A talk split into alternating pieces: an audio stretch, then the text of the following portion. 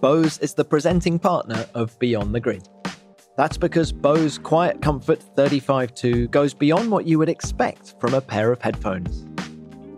Just flip the switch to experience the industry leading active noise reduction feature, and all distractions of the world around you fade away, allowing you to focus on what matters to you. Hi, this is Jacques Villeneuve, and you're about to listen to Beyond the Grid.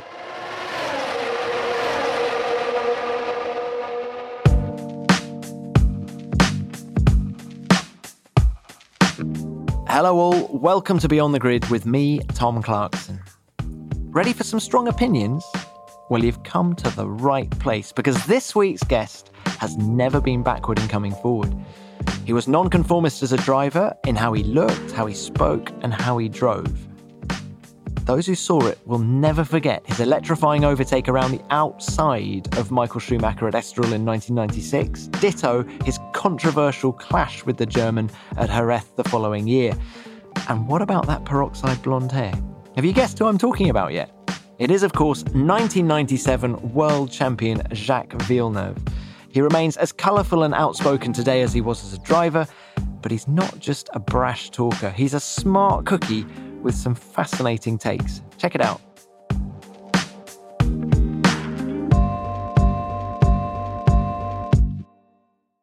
Jacques, welcome to Beyond the Grid. Um, first things first, what is your secret? You do not look one day older than when you won the World Championship 21 years ago. There's obviously a knack that I have not learned. that means I was looking too old back then, I guess. I had no idea. Uh, keeping in the industry, uh, still being excited and passionate about it. So that's a way of staying young, I guess. And you're not. Are you the same weight as when you were racing? Uh, within the kilos, yeah. That's that's never changed, except that it used to be more muscle, and now it's been replaced a little bit. But yeah, no, the, the weight hasn't changed. But JV, do, do you work out? Just what do you get up to? Are you still quite sporty? Yes, and I think having made four little children uh, kept me in shape because uh, okay. that takes a lot Spare of energy and time. Details. Yeah. No, no, the, the kids themselves. to, you know, when they're growing up, that really keeps you keeps you in shape. Now, did you ever imagine that you would still be in the F1 paddock 21 years after winning the World Championship? No, I really thought that once uh, I wouldn't have a steering wheel in my hands, that, that would be it for, for, for the paddock. Because um, I didn't plan on not racing uh, after since 2006, really, uh, because it's only been a few races here and there. So that, that was never part of, of the plan. And uh, I was never planning on speaking on TV either. So, uh, the, you know, but life is full of surprises. So in 26, when the Sauber thing came to an end, what was what was what was your plan? Were you going to go back to America or? No, I was planning on staying longer in Formula One. Uh, it wasn't my choice to to stop. Um, but once that happened, uh, the, yeah, the, the idea was to go racing NASCAR. We uh, thought at the time that there were some opportunities that were not there. Now you're one of a few racing drivers who admits to reading a book. That would suggest that there are other things that you could have done in your life other than being a racing driver. So let's wind the clock well. Reading a book is not really a career. no, but just it suggests that you have interests outside of racing, Jacques. So, so first of all, why why why be a racing driver? I've always been passionate about racing and, and cars uh, and, and racetrack and everything that, that goes with it since I, I was five. Um, I used to play with little Hot Wheels uh, and Scalextrics and design racetracks and carpets. Uh, that's all that existed from morning to night. I never ever thought about doing anything else. So there, there was no choice. Um, but it, it, was my own uh, personal decision. It wasn't that no one else was, was giving you the choice or not. And I needed uh, to be in something competitive. And before car racing, it was skiing. And were you not tempted to try and pursue that as a career? No, no, because I always knew even back then that I would race in cars. So I never took skiing seriously enough, uh, you know, to have legs that are bigger than a tree. Uh, mostly in my, in my, teen teen years, um, I wasn't willing to sacrifice my teen my teenage years to uh, to what was required for uh, for skiing, but only because I knew I was going to go car racing anyway. So was it a frustration for you that you didn't start karting like the rest of your contemporaries at the age of four? You were actually quite old when you came to it. Well, I didn't even know they were karting. Uh, I didn't really know what was going on with the sports. I was in boarding school, uh, skiing and studying, uh, and I was just waiting for the the opportunity. Um, and I thought at that time it would come once I turned 18 and I could start driving. And uh, luckily, it started when I was 17 in Formula Three. And all the years skiing were actually very constructive and helpful for the driving. How? How did skiing help? Because psychologically, it was a good preparation to sports, to competing, to pushing yourself, uh, to always finding a trick or a way to become better. That there's always someone that will beat you at some point, and what can you do with your equipment, with yourself, with your attitude, with your approach, psychologically, putting the pressure on the others or not? That that was all part of part and parcel of, of, of racing. That was the case in skiing as well. You needed to shine, and then that was very useful in skiing, but also visually because you in skiing you're in a 3D space, uh, and awareness that was good in cars. Um, and when you're skiing, you don't look at your skis. You don't look which position they're pointing. So you separate your vision to that, which doesn't happen in a car. And if you're in a karting, you will always see your steering wheel in your hands.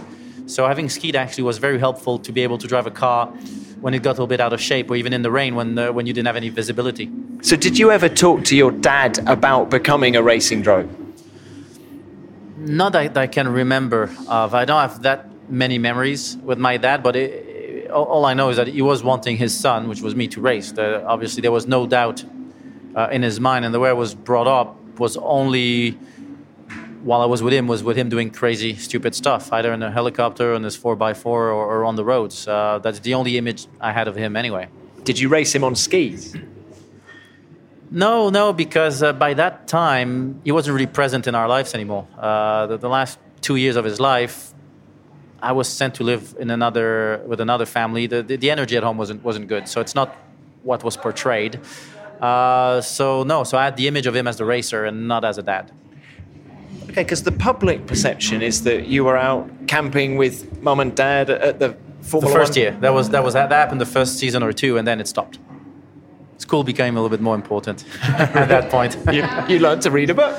For example, Was that in yeah, Villars? right. That was in Villars in, in Uh, Switzerland. no, no, that was the, the, that was after uh, we went to boarding school after his uh, after he passed away. Okay. Do you think you share many character traits with your dad? Some, yes, I, I think, uh, but I'm not sure why because he didn't. We didn't discuss them, or he wasn't present for, for me to, to, to learn it from them. But I, I did get from him a lot of respect for the risk and how do you push the risk and the risk of the uh, the respect for the other competitors because that was always very present uh, in his mind, and that's something that was uh, transferred somehow. I don't know if it was transferred through my mother or directly uh, through him while he was alive because I don't really have the memories. Okay, so you then.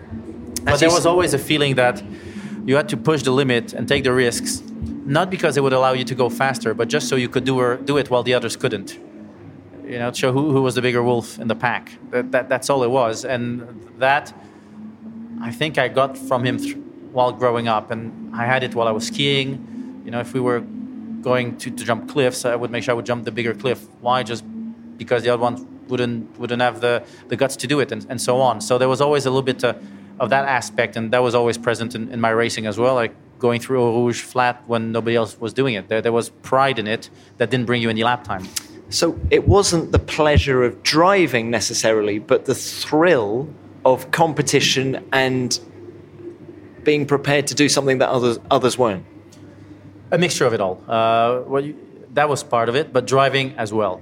I could just spend hours and hours driving around. Uh, that's something I've always loved, which was the same as skiing, which was the same as all these uh, these uh, speed sports, where there was a, a limit, uh, where you had to live with that limit and that edge and figure it out. Because going fast in a straight line is quite useless. It's not speed in itself. It's how you evolve on that limit. How, how do you play with that limit? Right. So that brings me quite nicely onto IndyCar because that's a cup of tea just being poured. Well, I spent a lot of my racing career with Brits. So Yeah. I like to drink tea.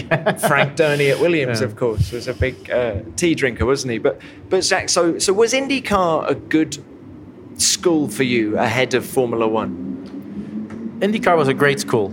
Uh, it was a great school because there was tremendous pressure, mostly when you have the Indy 500. Uh, there were tremendous speeds. So if you look at the ovals, uh, so that was good preparation, and, and also the way you just worked on, on those big, heavy, fast, powerful cars. Uh, th- there was a lot to do, a lot of development uh, as well, and there, there there was such a difference in type of track, such such a mix: road course, street course, bumpy, not bumpy, ovals. Uh, that it, it really forced you to think a little bit out of the box, which wasn't a habit for anyone in F1. So when I came to F1, that kind of thinking often helped. Hang on, I've got to follow up on that. So you think Formula One engineers don't think out of the box? maybe in the design aspect, but not once you get on the racetrack and you set your car up. Um, uh, I've been in some teams where you know I was just told sit, sit down in the car and shut up, and w- we know how to make the car go fast, and that's it. But that's not really thinking out of the box. Uh, when I got to Williams, at first uh, I started with, with Jock Clear, and it was his second season, so he was quite fresh as an engineer and very open-minded and willing to to go in funny, strange directions. Uh, so, and you know, the team with all the testing we were doing, were were happy to to indulge in some of some of my crazy ideas at times. And after a while, they realized that some of it was not that stupid. So that, that's what I meant with the thinking out of the box is adapting while you're actually working and, and going in directions that maybe weren't part of the, the basic project, which wasn't really a habit in, in Formula One. And you learnt okay, so you learnt those tricks in champ in IndyCar. Were you ever tempted just to stay in America? You had a nice life. You were the dominant guy. You'd won the Indy 500. Was there ever a part of you that said, "I don't need"? There was always the next challenge. Uh, after IndyCar, it was Formula One. That was always the ultimate goal. Uh, and uh, when you get a call from Williams, you'd be the biggest idiot in the world to say no to that. You, you can't. You, you get you get a, dream chance. Uh, you know, you have at the time you had Williams, and well, I guess you had Ferrari because Ferrari is also the team. It's you know it's Formula One, but Williams was the best team. Uh, you know, I was I was always a big fan of Nigel and so when, when he saw him win there, and so the, the, the whole history with the team, and also to be able to get in a team that you know is fighting to stay as to, to, to remain the best team uh, with the, the with the with the people that will allow you to experiment. Um, and that was that's just exciting. Where was the first contact made? Did they ring you? Did they ring your manager Craig Pollock? Did they? Oh, it happened through management and through Craig, and uh, I, I really don't know how everything happened. All, all I remember is uh, we had the race in Michigan, and then I just jumped in a plane to go testing At Silverstone. At Silverstone, and that was a big shock. I was there at that first test. First time I'd seen you in the flesh. Why was that a shock? Just the car was so different? Or- The, the, the car didn't have power compared to IndyCar, so that wasn't a surprise. It plateaued, so that, that wasn't that didn't feel special. It's just how nervous and light and nimble, and how everything happened fast. That uh, it, it's it's the same as putting fast forward. You know, watch a movie and put it in fast forward, and that's what Formula One was. Suddenly, it was a huge step, and and your brain is not used to that at first. So it takes a day to to figure it out, and you're just tired because of all the information that assails your brain. Uh, but then you sleep on it, and then everything slows down for the following day. And were you surprised at the attention you got? The amount of attention you got? I remember there being a huge press c- gathering at that test at I didn't pay much attention to it because it had always been like that. Um, you know, when I started in Formula Three, I got a lot of attention I had never raced in my life. So I was used to to starting without the knowledge, getting the attention, and having to perform under that kind of pressure. And it was always perform or go home, uh, which was uh, it made it stressful, but it then forced me to learn fast, to, to, to get on with the program, and, and it taught me to perform with pressure as well, which was so useful at the Indy 500 and also in Formula One. You were 24 when you came over to Formula One. By today's standards, That's super old. that is an old man. and back then I, I was told that I was too young, so uh, times has changed. Who, who told you? I mean, Oh, that was the general talk. Uh, you know, that I was on the young side to get into F1. Um, and I suppose Damon, your teammate, was in his 30s, wasn't he? He was in his mid 30s. Yes, but that was great. It was great. I had a teammate, teammate like Damon with so much experience and that I respected because then I could look, look up to him and, and learn, learn from him. And, and that was super important. How was the relationship with Damon? It was very professional. We always got along. There were moments of electricity, obviously, because uh, I kept pushing back his championship win during the season, which didn't agree with him, obviously. Uh, so that, that was fun but it was always very respectful, and we always got, got along. So the you know the, the, the, I was lucky to to have him as a, as a teammate. It was a really good good learning year. Any psychological games between you? Because the reason I say that, he told me a story once that he was sitting down to have dinner and you nicked his dinner or something like that, and that really annoyed well, him. He had a nice piece of chicken that looked really nice, so uh, just wasn't thinking about it, and I was super hungry and starving. So yeah, I, the, it wasn't as bad as it as he makes it sound. Um, and no, it wasn't a political game. The, the, the, the, only games that happened were on the racetrack, trying to beat each other out, but nothing ever happened outside the, of, the, the racetrack. That was actually, on the political side, the easiest season uh, I had in Formula One. Even compared to Heinz Harald in year two? Yes, because when Heinz Harald was signed, uh, Heinz Harald Frentzen, of course. Frentzen, he was signed by the team and, and announced as the, the next champion for Williams. So how did that make started, you feel? Well, it, it, it, made me feel that I had to uh, to destroy him. Uh, in and out of the car, uh, and then and that was it. And then so the, the the, the battle started, and and it went my direction.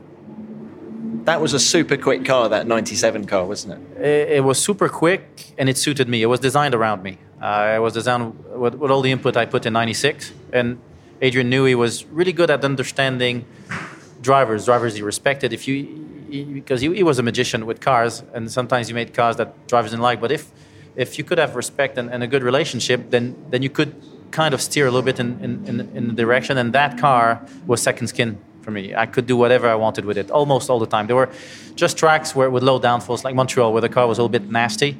It got out of the window too easily. But most of the time, you could get into quali, put new tires, and you knew you could go half a second faster. You could push it, and somehow it would work out.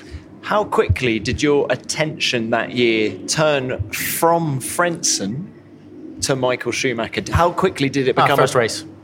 first race, first race, because he was P2 in quali two seconds off. Um, I don't need to worry about him. That's what. No, no, that that, that, that was damaging. That, that, that was damaging, and then he blew his brakes because uh, Ed, Eddie Irvine ran into me and, and, in turn one. Um, and, and, and, and that was it. And he, then he was leading the, the race and blew, blew his brakes. But that, that two second in qualifying was, was very hurtful. I don't think that happened often in the dry anyway in Formula One. So that was uh, uh, it was a little bit more difficult afterwards. He found his way, but that, that, that was an important one. Crazy stat about that 97 season is that you and Schumacher did not share a podium at any point. we never raced all year until Jerez. The only time we're on the track side by side or in, in in a fighting situation was Jerez out of the whole season. That's the weirdest thing. But I mean, okay, if you're not even having an on-track battle, but at least you'd have thought you'd have ended up on in the top three together. But what a crazy season that was! It, it was a crazy season. That at, after a few races, people thought, okay, Williams has won this, and uh, we went a little bit to sleep even as a team because Adrian was leaving the team. Uh, so there was a change of guard as well in, in the design office. Uh, and then Ferrari really reacted. They found tremendous traction somehow uh, from 96, but then it really improved in 97. And they became super fast out, out, out of blue. And uh, we fought back. And halfway through the season, everybody was saying that, okay, Ferrari has won this championship. There's no way Williams can come back. And, and we fought back. So that, that, that, that was fun. Now, who, uh, we, you've discussed Jerez at length, um, and I'm not going to do it now, but what I do want to ask you is who was the fastest driver you ever raced in your career? Fastest in pure speed. I don't know because the. What's that, Michael Schumacher? The fiercest, uh, because of his antics as well.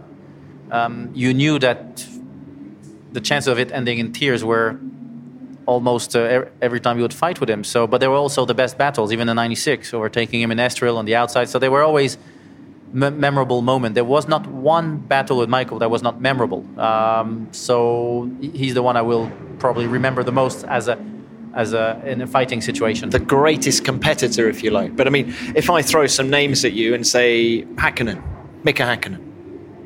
Don't know because he was a splash. I, I, I really don't know. It looks like he lost interest after winning his two championships. Um, and I don't remember fighting him on the track uh, because once he got into a winning car, we weren't in the battle anymore. So I was never actually uh, at, at, a good speed when he was winning. So I have no idea how quick he, he was. Fernando Alonso? Oh, yeah, I had him as a teammate for three races, and that's probably uh, the most impressive teammate I had race race wise. Uh, qualifying was fine, but in the race, uh, he had some kind of energy in him that really pushed you in your trenches. Uh, so those three races were really really constructive as well. Uh, and it was fun, and you know, a, a great racer. And, and, you see it; he never gives up. He, no, he never gives an inch. There's, there's not one race, doesn't matter what position he's fighting for, that where he gives an inch. But you hadn't raced up until those last handful of races at the end of 2004. So you weren't match fit. If you'd been, or is, is that is that a correct statement? Were you match fit? Were you at the height of your powers when you went up against Alonso? Well, I'd been out for six months yeah. uh, and I had driven, and uh, it was tough because those cars were the f- most physical I'd ever driven. Um, it, it, was surprising. It was a big shock, and uh, but uh, speed-wise, we, we were in qualifying. We were 50-50, so so it was fine. Um, and, and, then in the race, it, it, it, took me a couple of races to get that last tenth or two to, to be on, on, on par with him, which then happened uh, uh, by the end. But it always took me a few laps to, to figure it out. And I always, I always had to base uh, my laps on him, realizing how, how quick he was, and then fi- finding ways. And also, the Renault was designed around him. By the time we got to Brazil, we had changed the setup completely, and it suited me, and it was a lot of fun. I wish I'd, I could have done a full season against him because that, that would have been exciting. I wonder if then we would have remained friends or not because those three races he was amazing. He was very respectful and very helpful. Uh, but then when you see the season against Lewis, the, the, the same respect was not there. It became a, a, a battle of wills. Um, so I, I, would have loved to have. I think I could have learned a lot from him, uh, just with his fierce approach. When were you then at the height of your powers? When were you at your best as a racing driver? I think the, the, the, years in BAR uh, were great because I, I, the team built around me. Well, you know, I owned the team, so uh, and I built it, so that, that, was normal. And the driving we we did then as, as a team, it didn't show in results, but th- th- it was great. It, it, wasn't actually as bad as people say. Mostly when, when you look that we, we first season we kept getting P8s, which today would have been amazing points in the first season, and back then it was like what a bunch of losers. Look, they're only eighth. So times have changed on how good you need to be to be respectfully good. Now you get a top 10, and well, that's great. Even when Alonso gets a ninth or tenth in, in the McLaren, people think it, think it's, it's amazing. So uh, it was more negative, or the perception was more negative than it should have been. But it was also self-induced because uh, the team, or I think it was Adrian Reynard at the time, came out with "We will make pole in our first race and fight for the championship," and I think that just got everybody angry in the paddock, and then they just decide, decided to pounce on us, and we became the laughing stock, which which I understand. Can I take you back about and ask you about that decision to go to do the BAR thing? Because uh, do you regret it in hindsight? Uh, what other options were on the table at the time?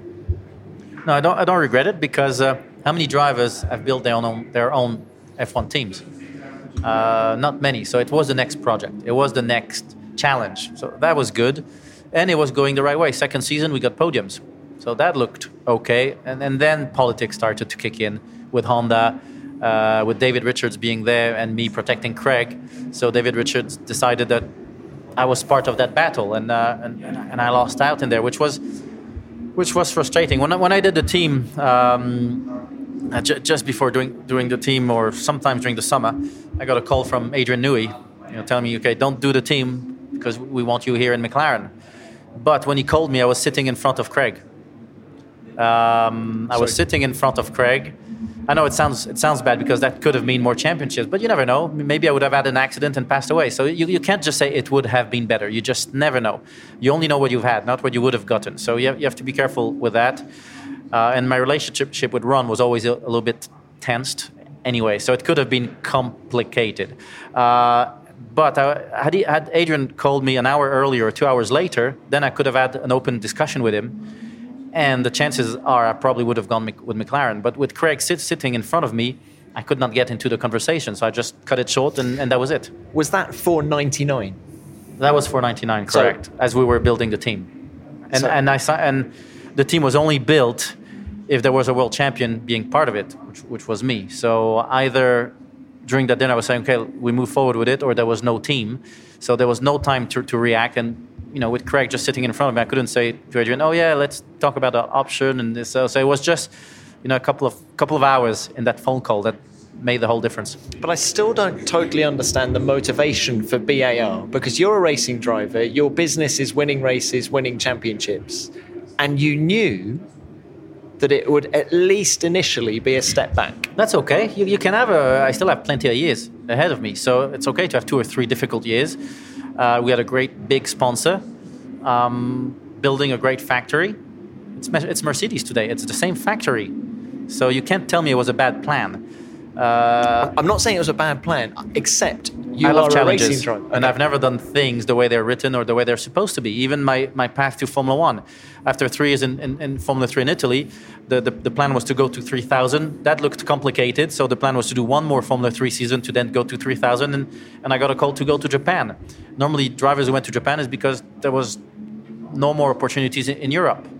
And I just woke up and said, no, okay, screw that, let's go. Uh, it's, it, that's, that looks like fun. It will be very constructive. And that was the, uh, the, the best move I made. Uh, that allowed me then to get into Formula One. So, no, the, the written path is not necessarily the best one, and it's never the, ones I, the one I've followed, never in my career anyway. So, there, there was this great opportunity, a big sponsor willing to put the cards on the table to build a, a, a potentially winning team, and it is now a team that is, is destroying records.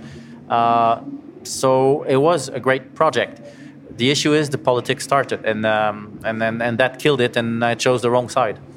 Well, if, can, can we elaborate on that? Because if you were embarking on that BAR project now with 20 more years of life experience, Formula One experience, what would you do differently?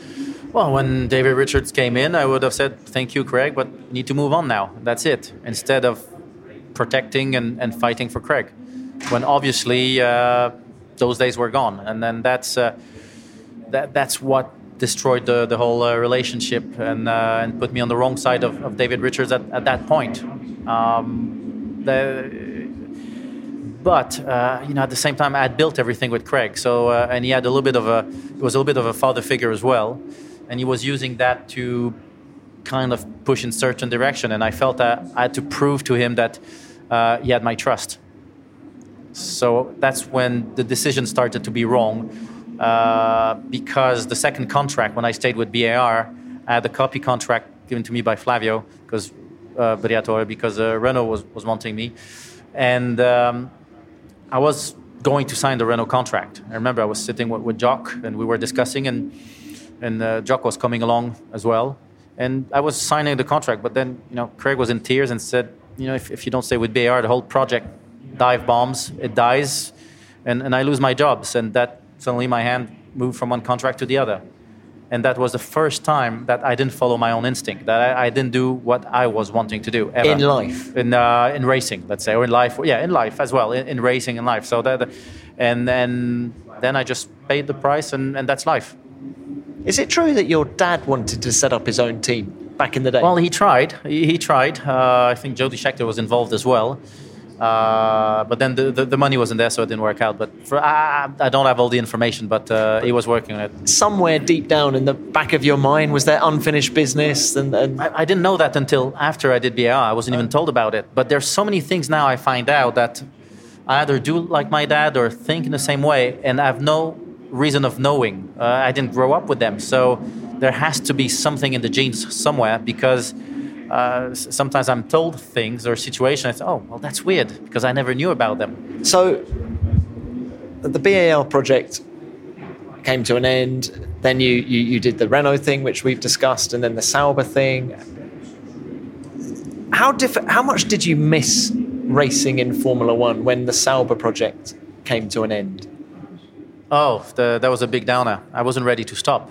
I was still driving well. I was still, I still had a lot to give, and and I was even making a huge effort to be more social with the team. And that's when I started being treated badly. So it didn't really pay off. It, it looks like the bigger asshole you are, the, the, the best they treat you. It, it's really weird. So that that that that, that wasn't good. But uh, the whole Sauber thing was, was weird because um, when when when I was in discussion with uh, P- Peter Sauber. Um, at the same time, I got a call from a friend who said, "Listen, g- give a ring to Flavio because Trulli is getting the sack." And uh, so I quickly called Flavio, and he said, "No, you can't. Sorry, we have to put Montagny in the car. He's our third driver because I think he was under contract with Flavio as well." So at that point, I called Patrick Faure, was running Renault, and within an hour, Flavio called me back, angry, saying, "Why did you call behind my back? Okay, come and make your seat tonight." so, so that, that, was cool. But then uh, Peter Sauber didn't want me to go and drive for uh, for uh, Renault because he was wanting to be the one bringing me back to Formula One and not Renault. So at that point, I told him, "Listen, I'll bring I'll bring the Michelin tires to the team if I can do those three races because uh, Renault was with Michelin." And he said, "It's impossible. We already talked with Michelin." Uh, the tires are just not available. They already have too many teams uh, in Formula One. And in the end, he allowed me to do it, and I brought Michelin to the team as well. So, uh, you know, that, that made me feel good. But then at some point, BMW bought the, bought the team, and I got a call saying, listen, we don't want you in the team. Go, go in court and fight with our lawyers or change your contract. So I said, oh, okay, thanks. that was it. so, Jacques, what, what happens? I mean, when you, when you are forced out of a situation, and you know there's all the adrenaline as well that comes with with racing in Formula One. Just talk us through that time and how difficult it was, and did you was there a bit of cold turkey going on? What how did you how did you keep yourself busy and? Well, the, the minute that happened, and I felt okay, let's go to the states. Let's go NASCAR racing. That would, that would be the next challenge. Uh, and but it had to be racing. The interest. Oh yeah, no, no, it had to be racing. I, I'm even today. I need somehow to be happy, I need the steering wheel in my hands. So of course, you're still you're doing the World Rallycross. Well, they will, uh, I'll be doing the American Rallycross series, but the same cars. Uh, but uh, yes, I need the steering wheel. It's it's just stronger than me. Uh, I need competition. I need I need to push myself. I need to to to get into that situation where you get in your bubble and you do and you feel you're doing something special. So you said earlier on that you didn't really talk to your dad about this, which makes me think it, you know, it's the whole nature versus nurture thing. Any of your kids showing a a little no, bit of flair no, for racing? No, because they've they've only seen me TV commentate, not drive, and that's a big difference. Because for them, it's it's a history. You know, their dad was a racer, but they cannot relate to it because um, it's not something they grew up with. They didn't feel the excitement of it. So it's a little bit different. Uh, but they're they're into sport. They're hockey players. They're skiers. So the, the it, it, it, there's something in the genes anyway. Uh, just not in, into car racing, and it's not something I've really pushed or emphasized to them because I don't see it as a good uh, career choice anymore. Because you almost need to be in the uh, in the ranks of Stroll to get into racing, and it's not talent that drives the force of drivers getting into racing anymore. Even for go kart, they're spending two, three hundred thousand euros just to go in go karts to have a Formula One truck, and there the money makes more difference than the actual talent. So if already at 12, 13, 14 years old, the money will make the difference, the talent will never shine, will never get through the ranks. So you'll get the best out of the Formula 2 drivers, you get the best of the rich kids. You don't get the best talent available on the planet. The Villeneuve name would open a few doors, surely? Probably, uh, probably, but I know what it comes from as well the, the, the amount of pressure and stress. Um, and if there's one of them that shows pure passion, like I had, fine, then I'll give a helping hand when I was 15, 16, uh, I was a mechanic in a racing school just so I could do a few laps in a race car, uh, the Spenard David in Ontario. That, that did, these were the first races I did. Uh, instead of being on summer holiday, and that was after being at boarding school. You know, it probably would have been nicer to, be, to have been at home, and, and because when you're in boarding school, you're away from everything and away from your family. So in, instead, I prefer to be in another kind of boarding situation, so I could be a, a mechanic. So unless you have that kind of, of passion, there is no point getting into this just because you'll be jet set and a star. It, it's the wrong uh, attitude to have. Uh, out of the four kids, the, the little one, the four year old, sleeps with cars. So I might be in trouble with him at some point. What's his name? Just so. Uh, Henry. Henry. Henry, which was my dad's middle name. That's really nice. So maybe that's why I don't know. and, and, and, you and the kids are all living back in Villars now, is that right? Yes, all living in the mountains, which which is why they're into sports as well. So living in the town would be a bit more complicated. Now you say that becoming a racing driver isn't perhaps a great career choice, but it did you pretty well. And Jacques, because back then you could still make it. You still had tobacco sponsors uh, that were that were helping, that gave I don't know if you remember all the racing schools in France, Winfield, the Winfield, the, all the challenges, and uh, most French drivers, Prost and Panis, got into F1 through uh, those schools. So you arrived there, gave a little bit of money, and it was a challenge, and, and, all the way to finals. And if you won, you got a seat in Formula 4, Formula 3, and if you kept winning, then you kept being followed, and that gave kids who had a lot of talent and passion, but not the means, maybe a, even if it was a small chance, a chance. You don't even have that today you have to spend 300,000 euros for karting? Come on. It's not, it, it shouldn't be Christmas every day. Racing should not be Christmas. You should be able to live in a tent and figuring out and figure, figuring a way to be good enough to go through the ranks until the point where you have enough image that the sponsor or team will take a chance of you. Now, teams will sign a few drivers when they're 12 and then try to build them to make him to make them into good drivers. That's that's wrong. How much did you enjoy your career in Formula One? Oh, I loved it. I mean, too... you were, sorry to interrupt, but you were the peroxide rebel. You still are, actually. oh, Looking yeah, at you across I, the table. Yeah, I feel my, I feel, uh, you know, I feel more myself since, since I've gone back peroxide. People say, "Oh, hi," and uh, a lot of people I met through the years say, "Oh, you're not blonde." Like, think I, I really was blonde. So yeah. But you were the peroxide rebel. You owned a nightclub in Montreal. Bernie loved you. It was um, it was great times, wasn't it? I had fun. I was at the end of an era, I think. It was in the 70s, but you could still have fun. You could still be. I wouldn't say I was a rebel, because a rebel goes against the establishment just for the sake of it, not because he believes in something. A rebel doesn't necessarily believe in something, so that, that's a little bit different. Uh, I was always my man. Uh, I, always, I always had big beliefs, strong beliefs in what was right, what was wrong. And if something was right, I would go with it. If something was wrong, that I, I would voice it. It was always very difficult for me to take a step back. Uh, and I think that, that was apparent. And life, you have to live life. Uh, there's consequences to everything you do, and you have to be aware of that. And you shouldn't make other people pay for your consequences. That, that's the fine line that you have to, to, to walk and where, where you draw it. But you have to live it to the maximum. And, and you know, changing your hair color, that's just fun. And it gets people writing stories about, okay, now he's lost his marbles and psychologically he's destroyed. That it's, look, he did his hair, that means he's completely lost it. And, and that just made me laugh. what did Patrick Head say to you when you walked into the garage with blonde hair the first time? Actually, the team didn't react. Honestly, they I all think, put wigs on. I remember them all with wigs on. Yes, at, at the last, yeah, because it, that's also. I remember last race, uh, all the Renault people had made some blonde wigs that they were wearing when I was on the podium. So it, it, it made it even more historical or fun because then it, it, as a bunch we all got attached and, and that was great. But I guess but that by that time Williams was used to me. Uh, that uh, all they cared was the driving, the racing, win or not, and don't embarrass the team. Have you got any good Patrick Head stories that you can share? I mean, you're both quite punchy characters. Yeah, we, we, we got along actually. Yeah. There was tremendous respect because I stood up to him, but he respected my point of view. So there was a little bit of, it was feisty. But at the same time, Patrick liked that. That's what he needed. He needed someone that stood up to him, but at the same time, we would listen to each other and capable of going back, think, hey, maybe he's right, maybe he's not. But the, the, the, no, the one thing I remember, he was really advocate of going softer and softer and softer. I don't know why. At that point, we had to go softer. Uh, it became his new mantra with anti-roll bars. So for 97, we changed the lettering on the bars so that he believed they were softer. Uh, and it worked out. And, and, and they were the same.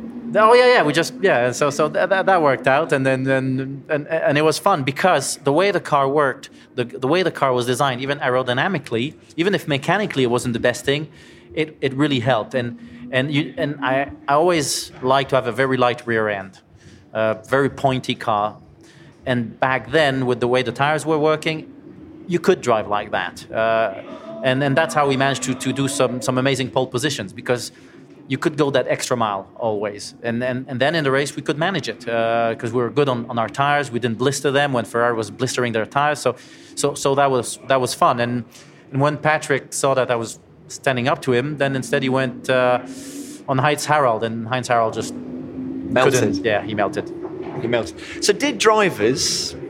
Seems that the drivers had more fun back in your day than they do now. Is that well, fair? I had anyway. Um, who who was yes, your no, we did because listen, when I got into F1, it was only the start of cell phones. For example, you didn't have pictures, you didn't have. You could have a laugh. You, you could joke. You could you could you didn't have to be politically correct yet. Even in, in your in your commentaries, even if in your answers, it was about it was starting. But you could you could say things. You could have fun. You could be a little bit aggressive. You could. Uh, if someone blocked you on the track, you would wait one lap, block him. That was it. There was some man to man reaction action and it wasn't a question of okay i'll put you in the wall if i don't get caught i won't be penalized and that's it and like you see now so you didn't have i think michael was the first one to start the weaving down the straight and then putting you in the wall and then Trulli was one of those came, coming from karting but before them nobody ever did it there was respect you, you went for the move or you didn't. You weren't on the inside and you stayed there. You weren't weaving. So there, there was always that kind of respect.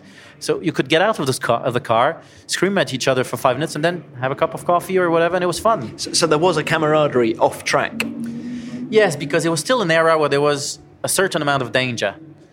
Uh, and you still felt that you were a group doing something special that no others could do. Do you think that has been lost today?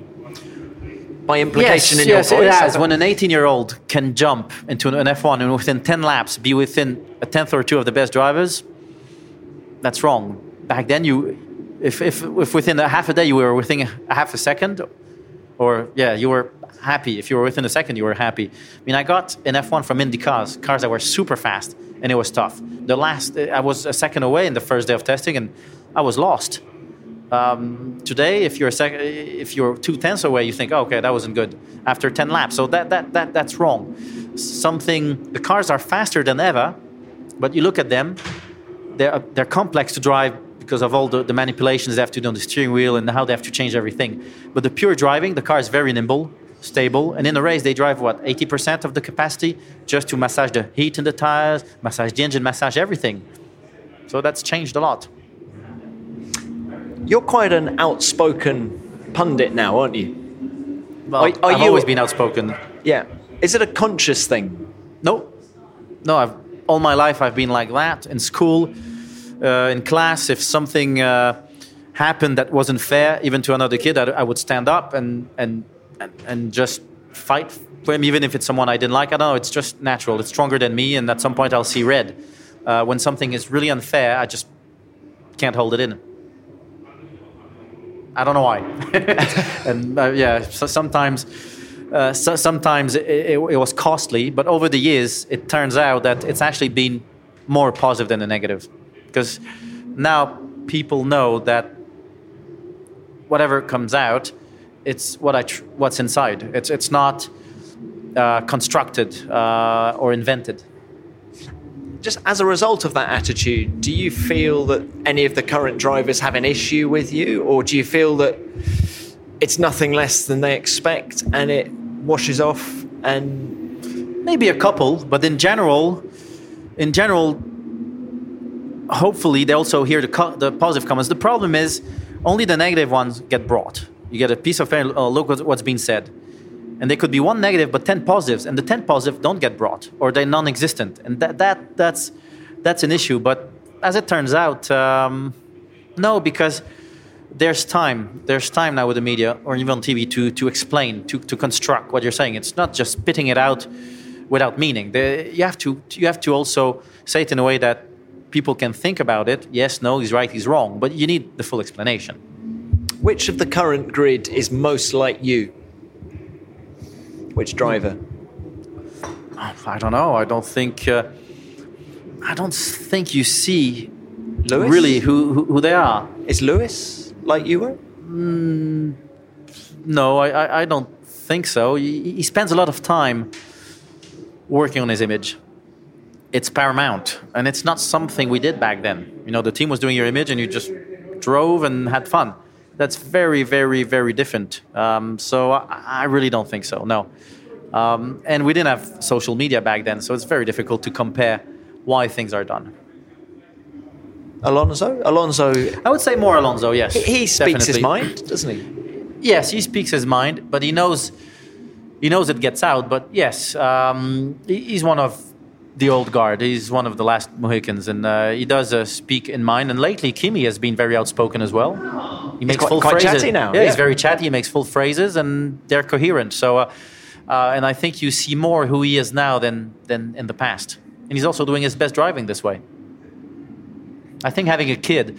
Sometimes people will say, okay, when you have a, you lose one second per kid.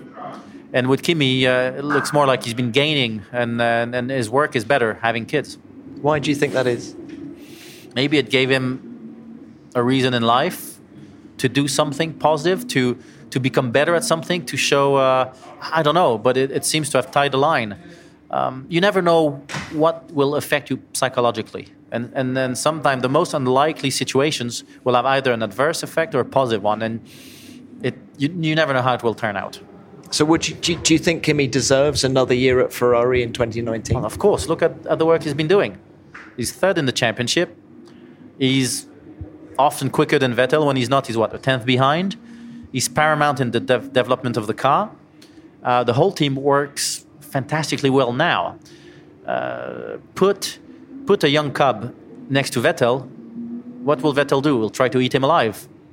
And either he will destroy the young cub or it will end in tears in the team, and the whole team will end up going slower within two years. So that's not constructive. So you wouldn't put Charles Leclerc in? Not for one more year, no. And and Charles is still making a few mistakes.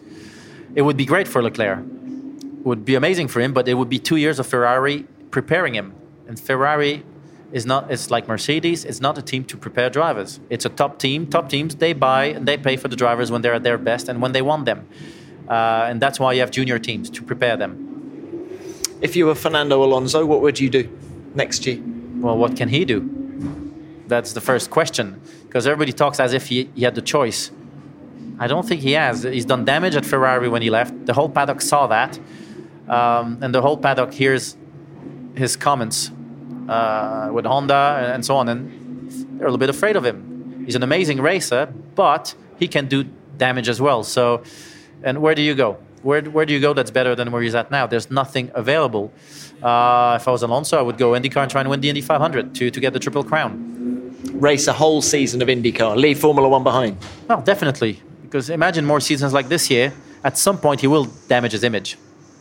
Because there was the excuse of, of Honda until now. That excuse is gone. Now, you, you're talking so passionately about Formula One still. Tell me what interests you have away from motorsport. Oh, plenty. Um, life is interesting. So, uh, sports. I, I play hockey. And you, you, played hockey as a kid, right? No, I didn't play really as a kid. I played when I was in F1. Made my own team. I was still ski racing. Uh, the license until 2006. I, I, still do a little bit of that. So that's on the sports side. Um, music. I like composing, writing. so you're still doing that because, of course, you released.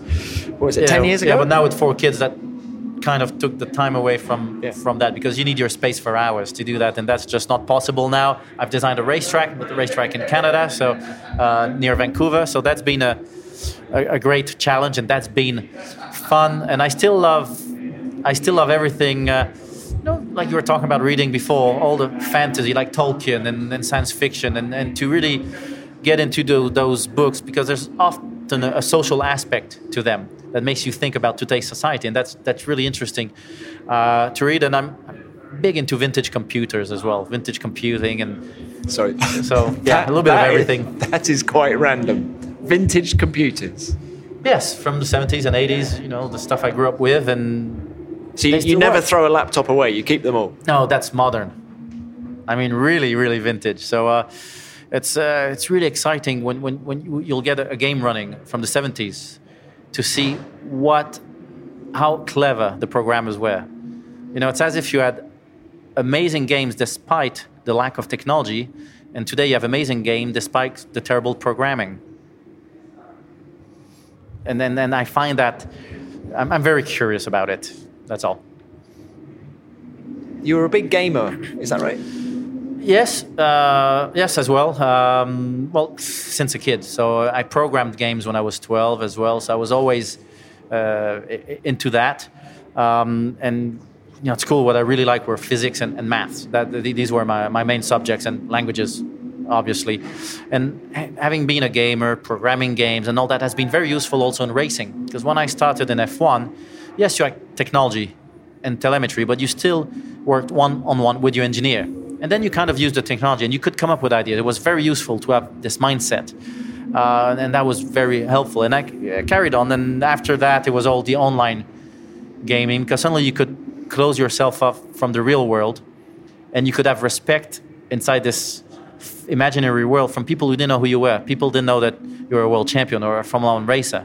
And, and, and that, that, that was great. What was your online name? Oh, uh, my main character was called Hudaman. so, yeah, um, yeah, it was all in fantasy world. It was in Dark Ages of Camelot. A lot of people were playing uh, that game, and you know, I would often run the raids where 100 people would follow you to go kill the dragon. That t- took six hours, and you had to lead your little army. So that was fun. That was fun because they had no idea, idea who I was. And on the server, I became the main guy to run all these things, and they would just sit online and wait until I showed up so we could do all these things. So that was super exciting. And I even got the internet installed in BAR back then in, in the truck. So when there was some time off in the evening, I could. They thought you were do, working yeah. on setup, didn't they? No, no, no, definitely not. They, they, knew I wasn't.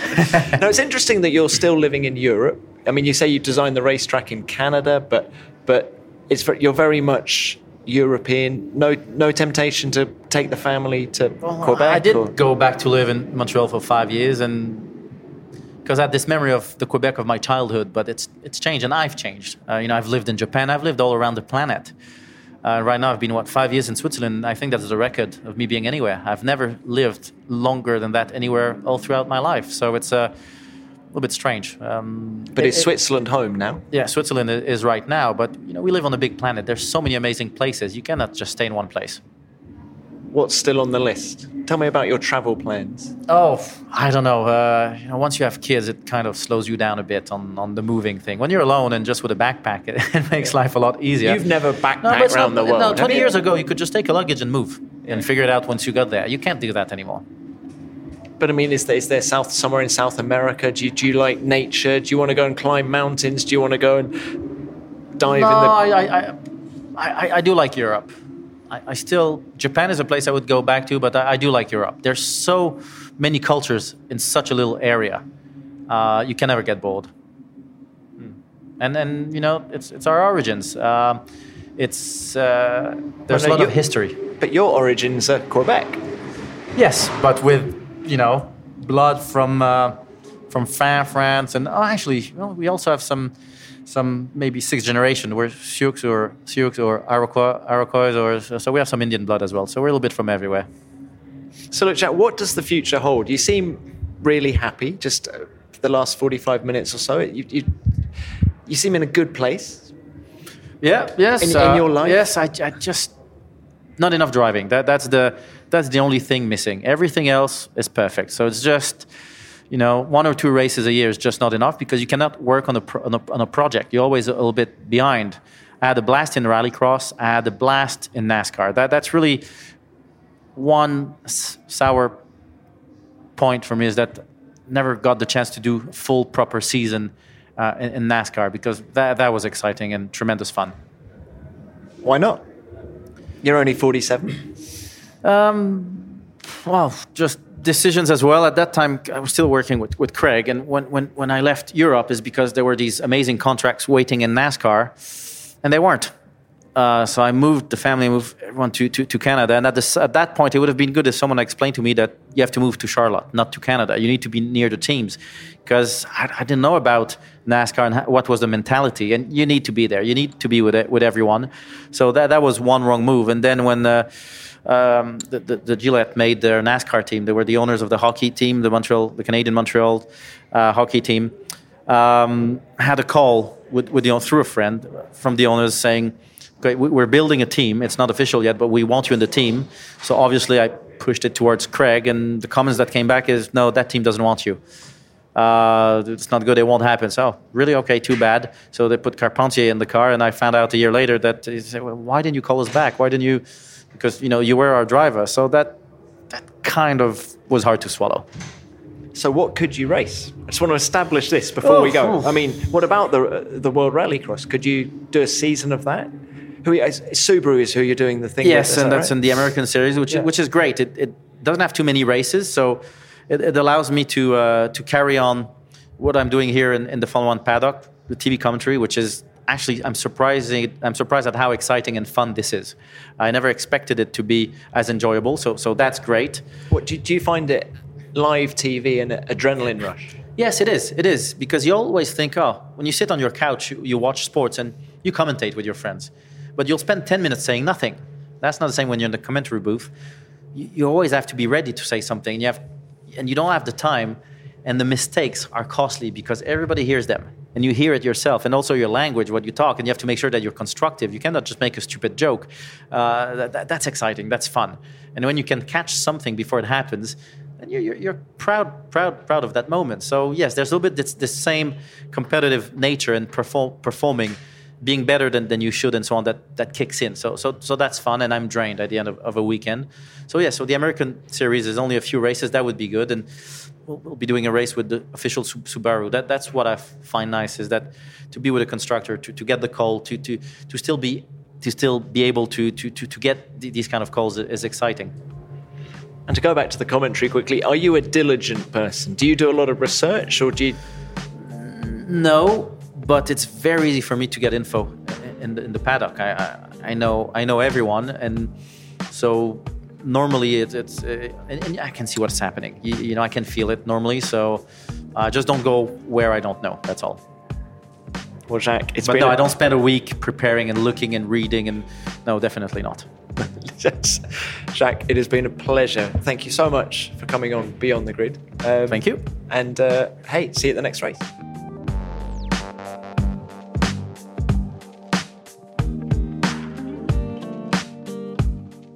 Collecting classic computers? Who expected that?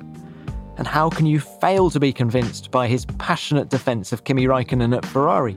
I told you he had a lot to say for himself. Some fascinating stories too. The way he so unashamedly set out to psychologically destroy Heinz Harald Frentzen left a bit of a chill. The lengths these guys will go in order to emerge as top dog. Great chatting to you, Jacques. Thanks for your time. Next week, I'll be talking to someone else with another collection of great F1 stories. In the meantime, please subscribe to Beyond the Grid to ensure you don't miss out. You can rate and review us too. We're on Apple Podcasts, Spotify, and your favorite podcast app. And if you have something you want to tell us, then drop us a line using the hashtag F1 Beyond the Grid, and you can reach me, as ever, on Twitter at Tom Clarkson F1. Beyond the Grid is produced by F1 in association with Audio Boom. Until next time, keep it flat out.